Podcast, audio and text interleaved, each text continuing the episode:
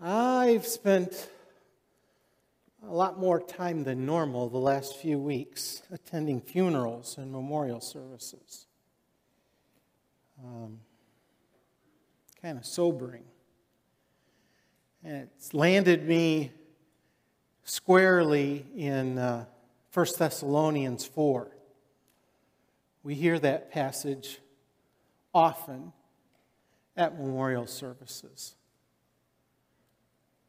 We don't want you to be uninformed, brothers, about those who are asleep, that you may not grieve as others do who have no hope.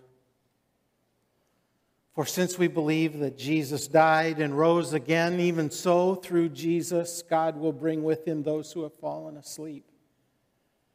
For this we declare to you by a word from the Lord that we who are alive, who are left until the coming of the Lord will not precede those who have fallen asleep, for the Lord himself will descend from heaven with a cry of command. Or when I learned that passage in the King James, it was with a shout. With the voice of the archangel and the sound of the trumpet of God, and the dead in Christ will rise first. Then we who are alive, who are left will be caught up together with them in the clouds to meet the Lord in the air, and so we will always be with the Lord. Therefore, encourage one another with these words. Some of these deaths were COVID related, others weren't. It's reminded me a lot lately that COVID is not my enemy fear is more the enemy.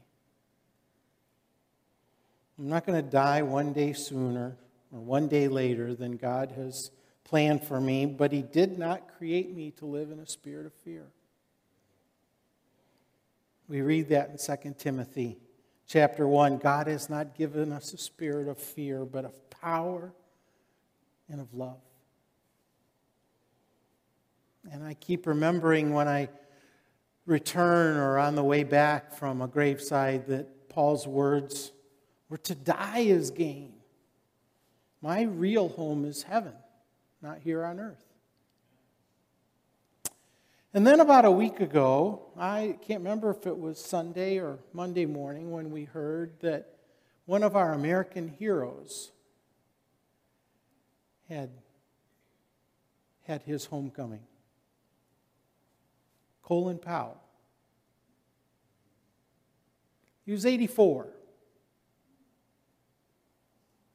And even with the media who look to tear people down and cause strife, they all seem to word, use words like accomplished, distinguished, respected. I heard on one of the reports that General Powell said I want to leave a legacy with three main characteristics and be measured in three ways as a husband, as a father, and as a grandfather. I kind of like that. That's, that's, that's how I'd like to be remembered. So I'm flying solo here today, but I would like to introduce you to my wife, Debbie.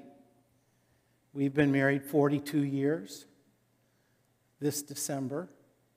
She is by far the better half. I married way above. We have three daughters Susan, Sarah, and Stephanie. They are three incredible women who are creating their own legacies and growing in their walk with Jesus. And then I have the privilege of being pops to five grandchildren. And uh, that's pretty cool, I will admit. And all of these lives are precious little miracles believe strongly in the sanctity of life, and it's one of the reasons I, one of the things I do is serve on the board of alternatives Crisis Pregnancy Care Center.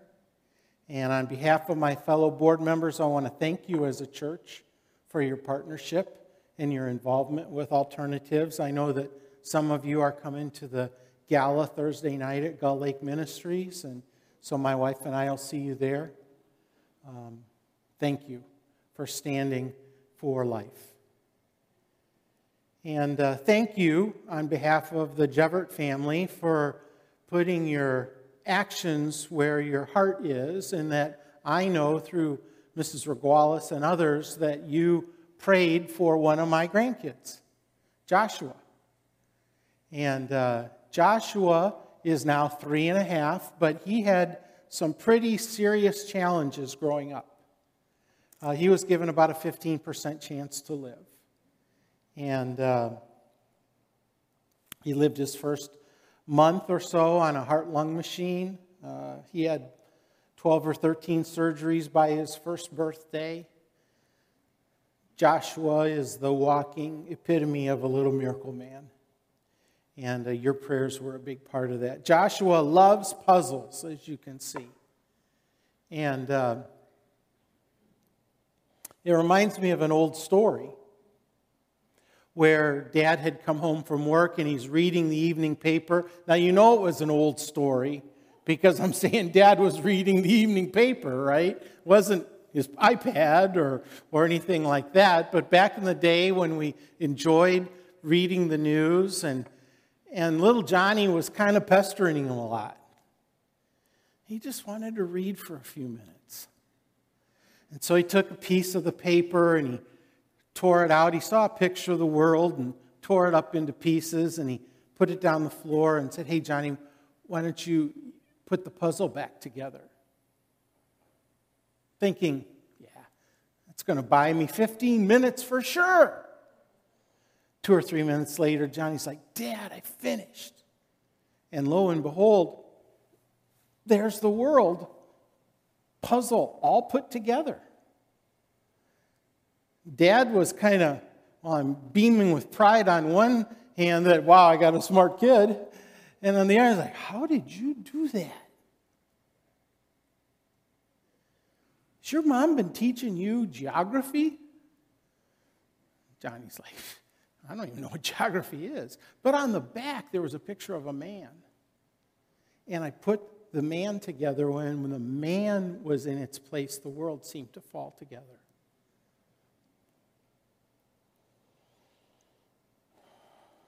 It's kind of the rooting of our passage this morning.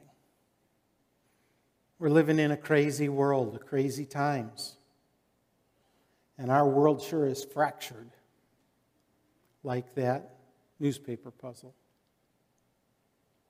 We've endured 18 months of Zoom, mean, Zoom meetings, isolation, fear, masks, no masks, shots, no shots, cultural chasms over social issues, politics, worldview, conflicting voices from the news, and who to trust and believe. It's hard not it's hard for me as a believer not to think that uh, if we're not in the end times, they're coming awfully soon. Or at least, like the message on the rear view mirror of my car, objects in the rear view mirror are closer than they may appear. And so it drives us, it has to, as believers, to drive us to God's Word. The ultimate truth. Got a message from a friend, you know, pops up every once in a while, and he just said, Mark, just remember, God is not who you think he is. God is who he says he is. And so, who does he say? What does he say about this book that we hold, that we hold dear, that we say this is the ultimate truth? In 2 Timothy, it says, All scripture is breathed out by God and profitable for teaching, for reproof, for correction, for training in righteousness, that the man of God may be competent, equipped for every good work. In Proverbs 30, it says that every word of God proves true.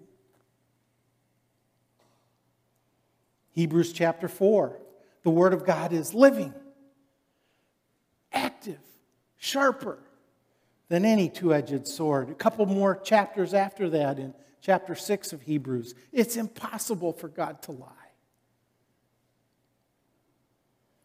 Isaiah 55, God's word that goes out from him, his mouth will not return void or not return to him empty, but it'll accomplish all of its purposes. Praise God. And so it drove me uh, when I had the was extended this invitation to come and share and break the word of God to the book of Second Peter, chapter 1. Now, if we took kind of a 30,000 foot view of the book of Second Peter, we'd be reminded that these were some of Peter's last words. When somebody's kind of given some last words, you maybe lean in a little more to listen. Back then, false teachers were proposing that, uh, you know, Jesus hasn't returned yet. He probably isn't going to.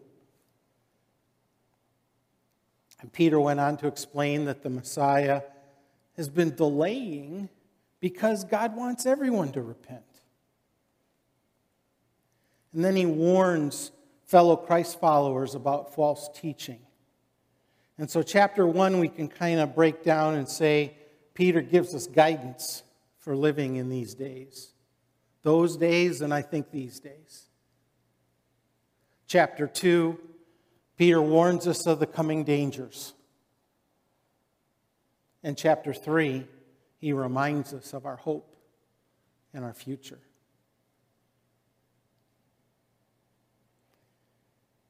But as Pastor shared, we're going to start with 2 Peter chapter 1 verse 3. And if you're able, I'd ask that you stand with me as we read God's Word out of respect and uh, the holiness of, of, of what we're holding in our hands. And it says this His divine power has granted to us all things that pertain to life and godliness through the knowledge of Him who called us to His own glory and excellence, by which He has granted to us His precious and very great promises, so that through them you may become partakers of the divine nature, having escaped from the corruption that is in the world because of sinful desire. For this very reason, make every effort to supplement your faith with virtue, and virtue knowledge, and knowledge with self control, and self control with steadfastness, and steadfastness with godliness, and godliness with brotherly affection and brotherly affection with love. For if these qualities are yours and increasing, they keep you from being ineffective or unfruitful in the knowledge of our Lord Jesus Christ. For whoever lacks these qualities is so nearsighted that he is blind, having forgotten that he was cleansed from his former sins. Therefore, brothers, be all the more diligent to make your calling and election sure. For if you practice these qualities, you will never fall. For in this way there will be richly provided for you an entrance into the eternal kingdom of our Lord and Savior, Jesus Christ. Father, we just pray that uh, as we consider your words through the mouth of your servant Peter, that we'd see what you have for each of us this morning. As we said, your word is alive and active and sharper than any two edged sword. It's just as applicable today for us as it was when it was first God breathed. And so may we be diligent, watchful, obedient in applying what your word has to say in our lives. We love you. In Jesus' name we pray. Amen. You may be seated. Just a little quick plug. one of the wor- books I'm working through is called 100 Bible Verses That Made America. It's by Robert Morgan, and it's a blend of history and scripture. 2 Peter chapter 1 verse 4 is one of these 100 verses.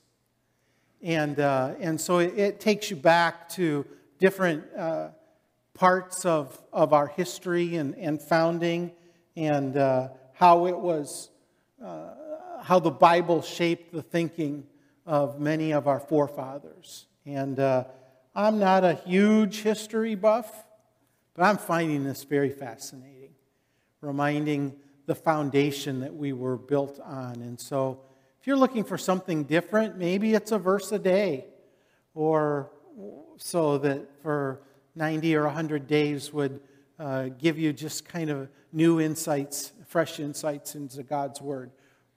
Uh, Robert Morgan, 100 Bible verses that made America. I get no proceeds from it.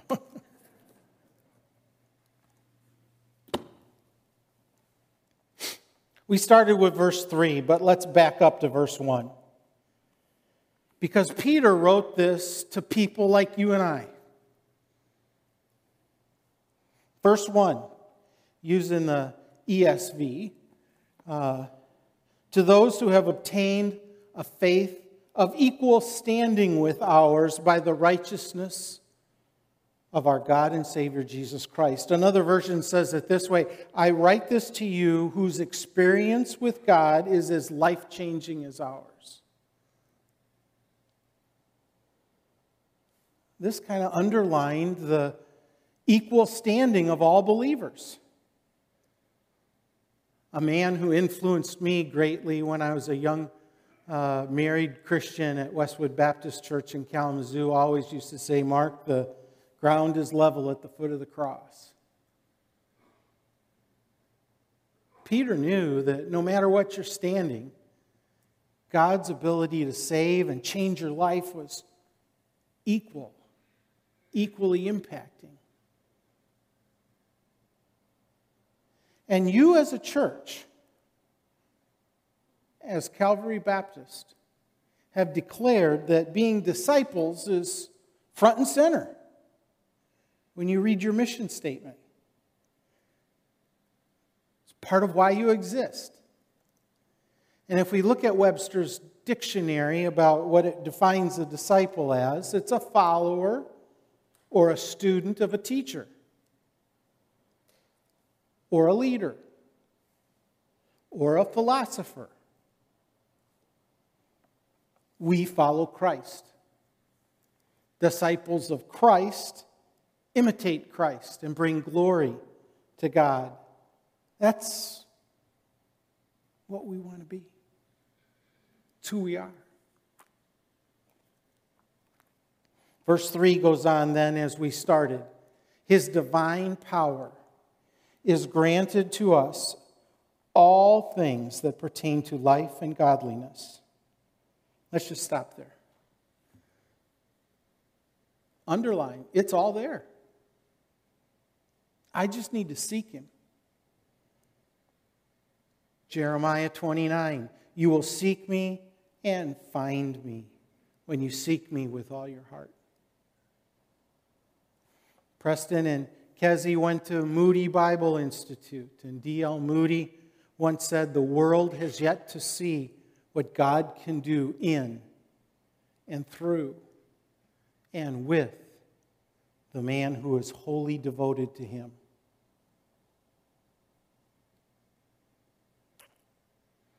Guess I don't match that yet. Brooklyn Tabernacle Church in New York, Pastor Jim, he says it this way when we seek God, he will bless us, but when we stop seeking him, all bets are off. No matter who we are. We're always either drawing nearer to God or falling away. There's no holding pattern. Can't sit on the fence. Remember in Revelation, this I have against you. You're neither hot nor cold. I wish you were hot or cold, but because you're lukewarm, I'll spew you out of my mouth. No holding pattern. Are we drawing nearer? Or are we falling away? It just doesn't happen. It just doesn't happen. I know people who have really improved their health over the last 18 months. I mean, they got busy at changing some things in their lives during this time of isolation. They showed discipline, intentionality, pursuit, not just sitting around and waiting for it to happen. I probably fall into the second category a little bit more in that area. Discipleship's done on purpose, with purpose. It's deliberate, it's intended, it's purposeful, willful, conscious, planned.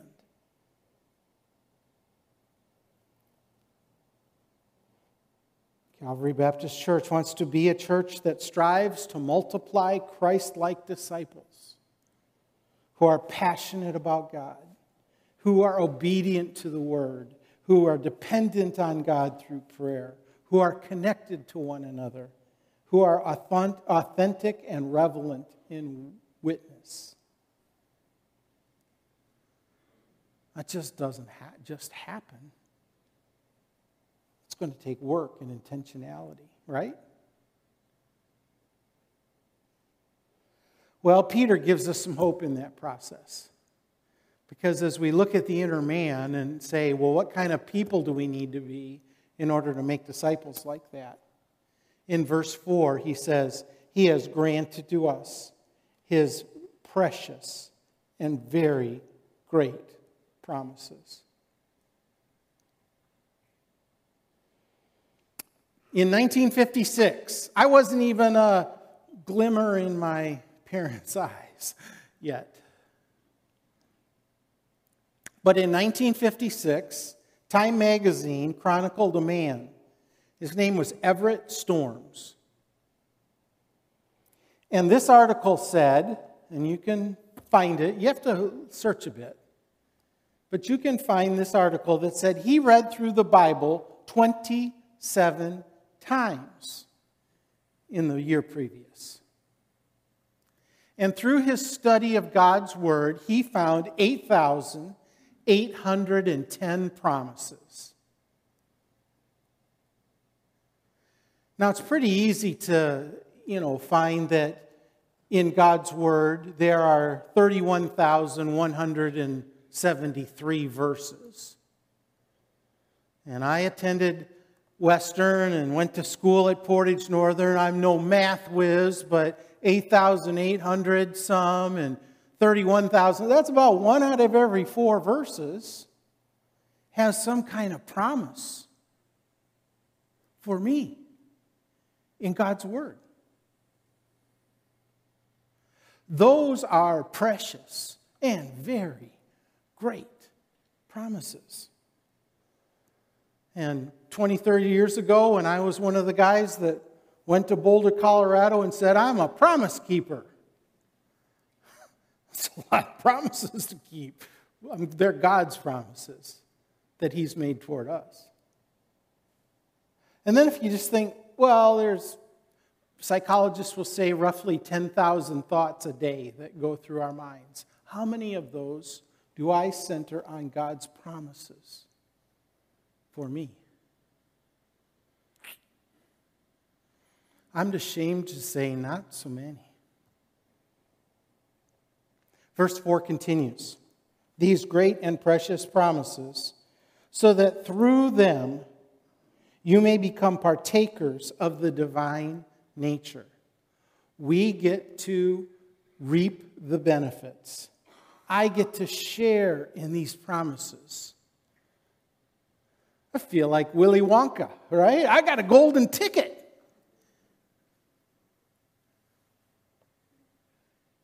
God's promises to me. So, verse 5 starts So make every effort to supplement your faith. Stop. Faith is a gift from God. It's the starting point. He gave it to us.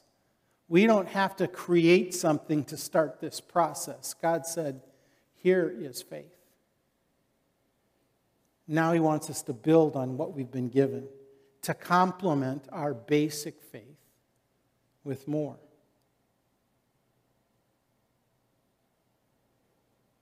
How do I do that?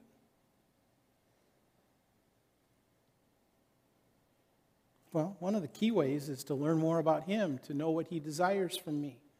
And one of the main ways I do that is to read His Word. So, how much time do I take to read the Scripture every day? What do I read more? Social media? USA Today? God's Word?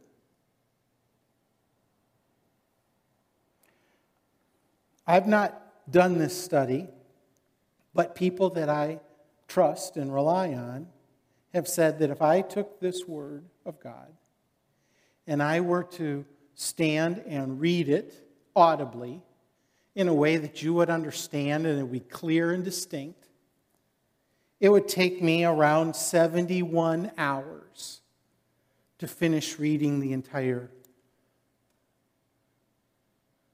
scriptures. Now, again, no big math major. But there are, I think, 365 days a year. And if I were to do that math, it breaks out to about 12 minutes a day. That if I were to purposely, as I am this year, reading through God's Word, I need to invest about 12 minutes a day in order to stay on pace for that. I don't think that's really too much to spend reading God's Word. What about you? If I'm going to be the kind of person that God can use to help build disciples, I need to know more about who He is. I need to be more like Him. I need to hide myself in His Word. And as I grow and conform to the image of Christ, like it says in Romans chapter 8 and verse 29, and you do it, and my wife does it, and my friend does it. Collectively, I think as a church, we will become more the way God desires us to be. In the early 90s, I had the privilege and opportunity to spend a lot of time in the former Soviet Union. I had the responsibility with Youth for Christ to help develop youth ministry, um, develop Western youth ministry. There was always youth ministry going on uh, in the world. But after the Iron Curtain fell, we had the opportunity to partner with churches in the former Soviet Union in some countries like Estonia and Latvia and Lithuania.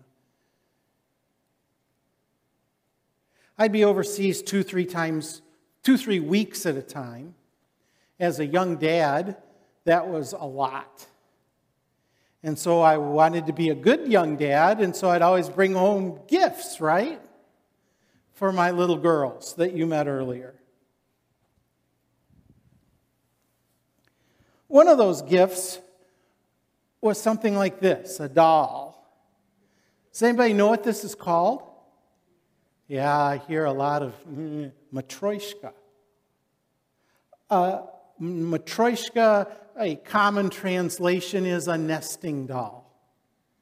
And if I were to take the time to open this up, and kids or anybody, if you want to come up later, you can open. I think there's nine different dolls inside here that are that are nested one inside each other. And it's like the gift that keeps on giving.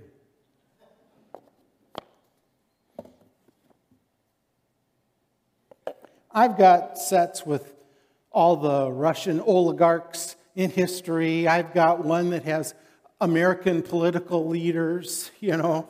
Uh, this was 1990, so they hadn't gotten some of the more uh, uh, visible leaders uh, that we've experienced lately. I've got some that are very plain. This one's pretty ornate.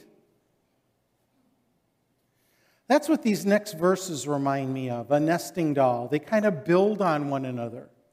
You got one inside, and then to this, build on this one, and then add this, and add. All of a sudden, you've got this big doll that's got all this hidden inside, nested inside.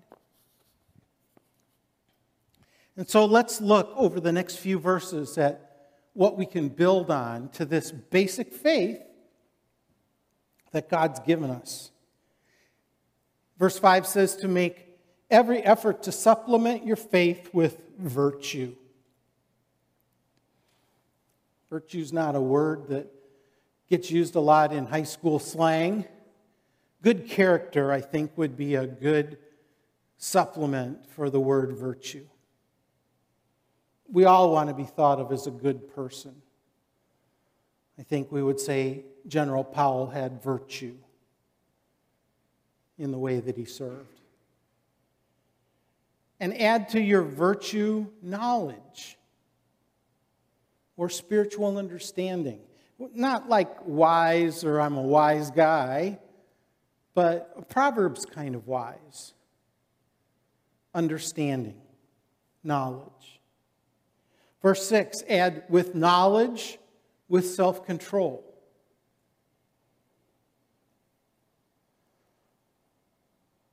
Spending 30 years in youth ministry, I'd say self control could be translated to discipline, not being out of whack or spastic, doing whatever you wanted to do.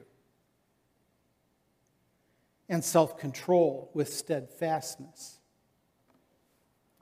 Patience, passionate patience would be one way of, of listing that in a modern translation. Hard work, never giving up the back half of verse 6 and steadfastness with godliness. Not acting like I'm godly, but recognizing God, recognizing He is God and I am not. But too often I want to grab things for myself and think I'm in control. There's a sense of awe, of reverent wonder that he is God. Verse 7 and with godliness, brotherly affection, warm friendliness. When you're kind, it's attractive. I mean, we're all attracted to kind people, aren't we? I mean, when they do the polls across the country for People magazine or whatever, and they say, you know, what are the characteristics you're looking for in, in a mate? Being kind and considerate is one of those. I always told my girls, still have a single gal, and so, hey, pay attention. Does he open the door for you? There are still guys that will open the door of the car. I'm probably 98 out of 100 times that I'll do that for my wife. I know I'm not 100 out of 100, but it's still an important characteristic.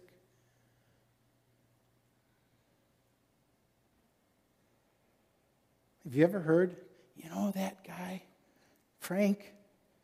He's just so kind, it makes me sick. I don't think I've ever heard that from somebody. Kindness is a word you find a lot in the Old Testament. The Hebrew word is hesed, and that's loving kindness. Now, I got a lesson from one of my friends who teaches a lot of uh, Hebrew and leads trips to Israel. And he says, Mark, you kind of got to spit a little bit when you say that word, you know? Kind of little guttural, like hesed is how they say it. Hesed. Obviously, I'm no master at language. But loving kindness, his love endures forever. Chesed, over 200 times in the Old Testament, you would find that.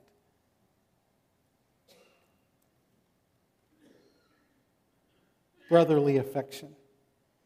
And add to that love. I don't know about you, but in our wedding ceremony, 1 Corinthians 13 was a big part of that ceremony on December 1st, 1979, where we read, If I don't have love, I'm a resounding gong or a clanging cymbal. Without love, I'm nothing. Without love, I gain nothing. The last part of chapter 13 faith, hope, and love, but the greatest of these is love.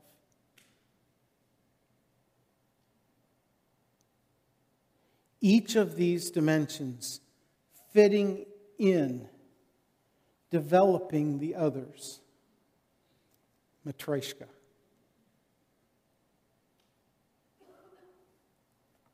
Verse 8. For if these qualities are yours and increasing, they keep you from being ineffective or unfruitful in the knowledge of our Lord Jesus Christ. Passionate about God, obedient to the word, dependent on God through prayer, connected to one another, authentic and relevant in our witness. It's a good list. Full of faith, good character, having spiritual understanding, practicing self control, being steadfast, exhibiting reverent wonder, showing warm friendliness, loving generously. I think those are all keys to make your list happen. And intentionality is going to be the key. Verse 10. If you practice these qualities, you will never fall.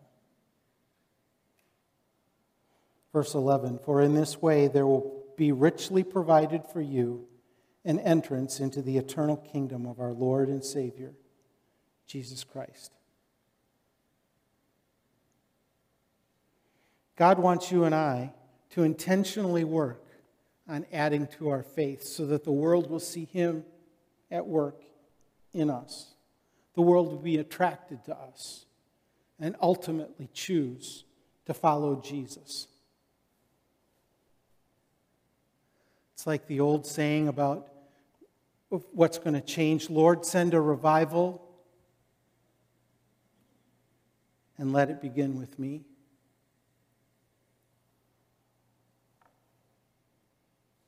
Let's go to one more section just to close. Second Corinthians, if you have your Bibles. Chapter 2.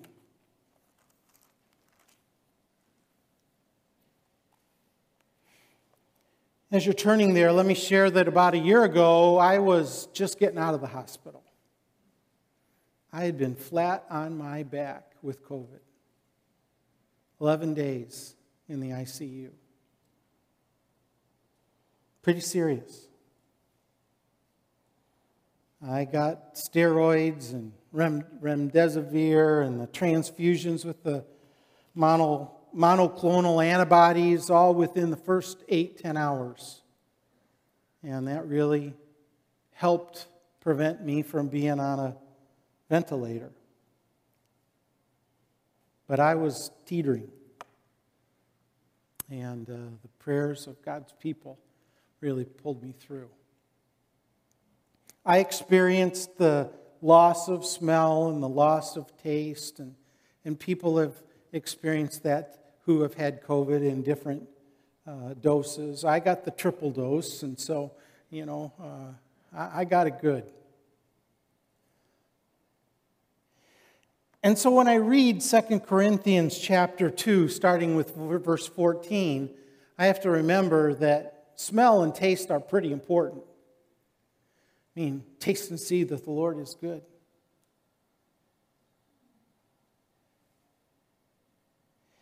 In verse 14, it talks about this triumphal procession, spreading the fragrance of God, of the knowledge of Christ everywhere. So, when in those days, when one group conquered another group, they would take the spoils, but they would also take the, the captives, and they would, as they came home, there'd be a victory procession, and they would march through the town and fragrance was a big part of it. They burned the incense. And so as you're walking through the town, if, if I don't know, it's, it's, it's absurd, I know, but let's just say, you know, uh, Pennfield conquered Richland. And so they take all the inhabitants that are uh, the surviving from Richland and they're going to proceed through Pennfield and they're going to display their victory march.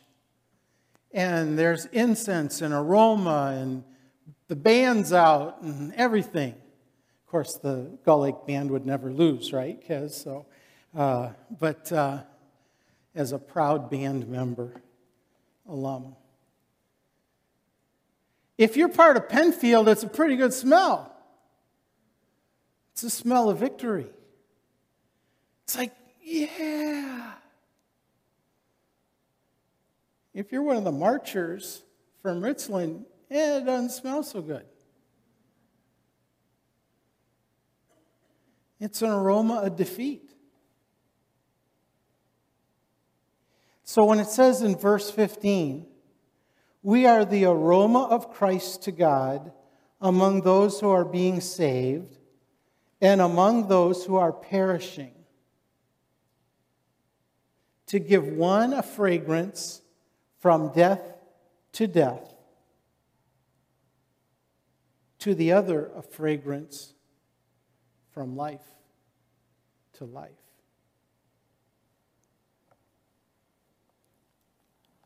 My challenge from spending a lot more time this week in 2 Peter is that I need to up my BO. We'll call it believer odor. To some, it's going to be a wonderful aroma. It's going to draw them closer to Christ. To others, it's not going to be so appealing because it reminds them of their sin. And I don't get to carry a pocket Febreze and, you know, try to make it better. because the Holy Spirit's in charge of that. But you and I are called to be intentional, to seek God with our whole heart and find Him in practicing these qualities in 2 Peter. And remember the promise if we practice them, we will be effective, we will be fruitful, we will not fall. And most importantly of all, especially in these days, our reward of heaven awaits.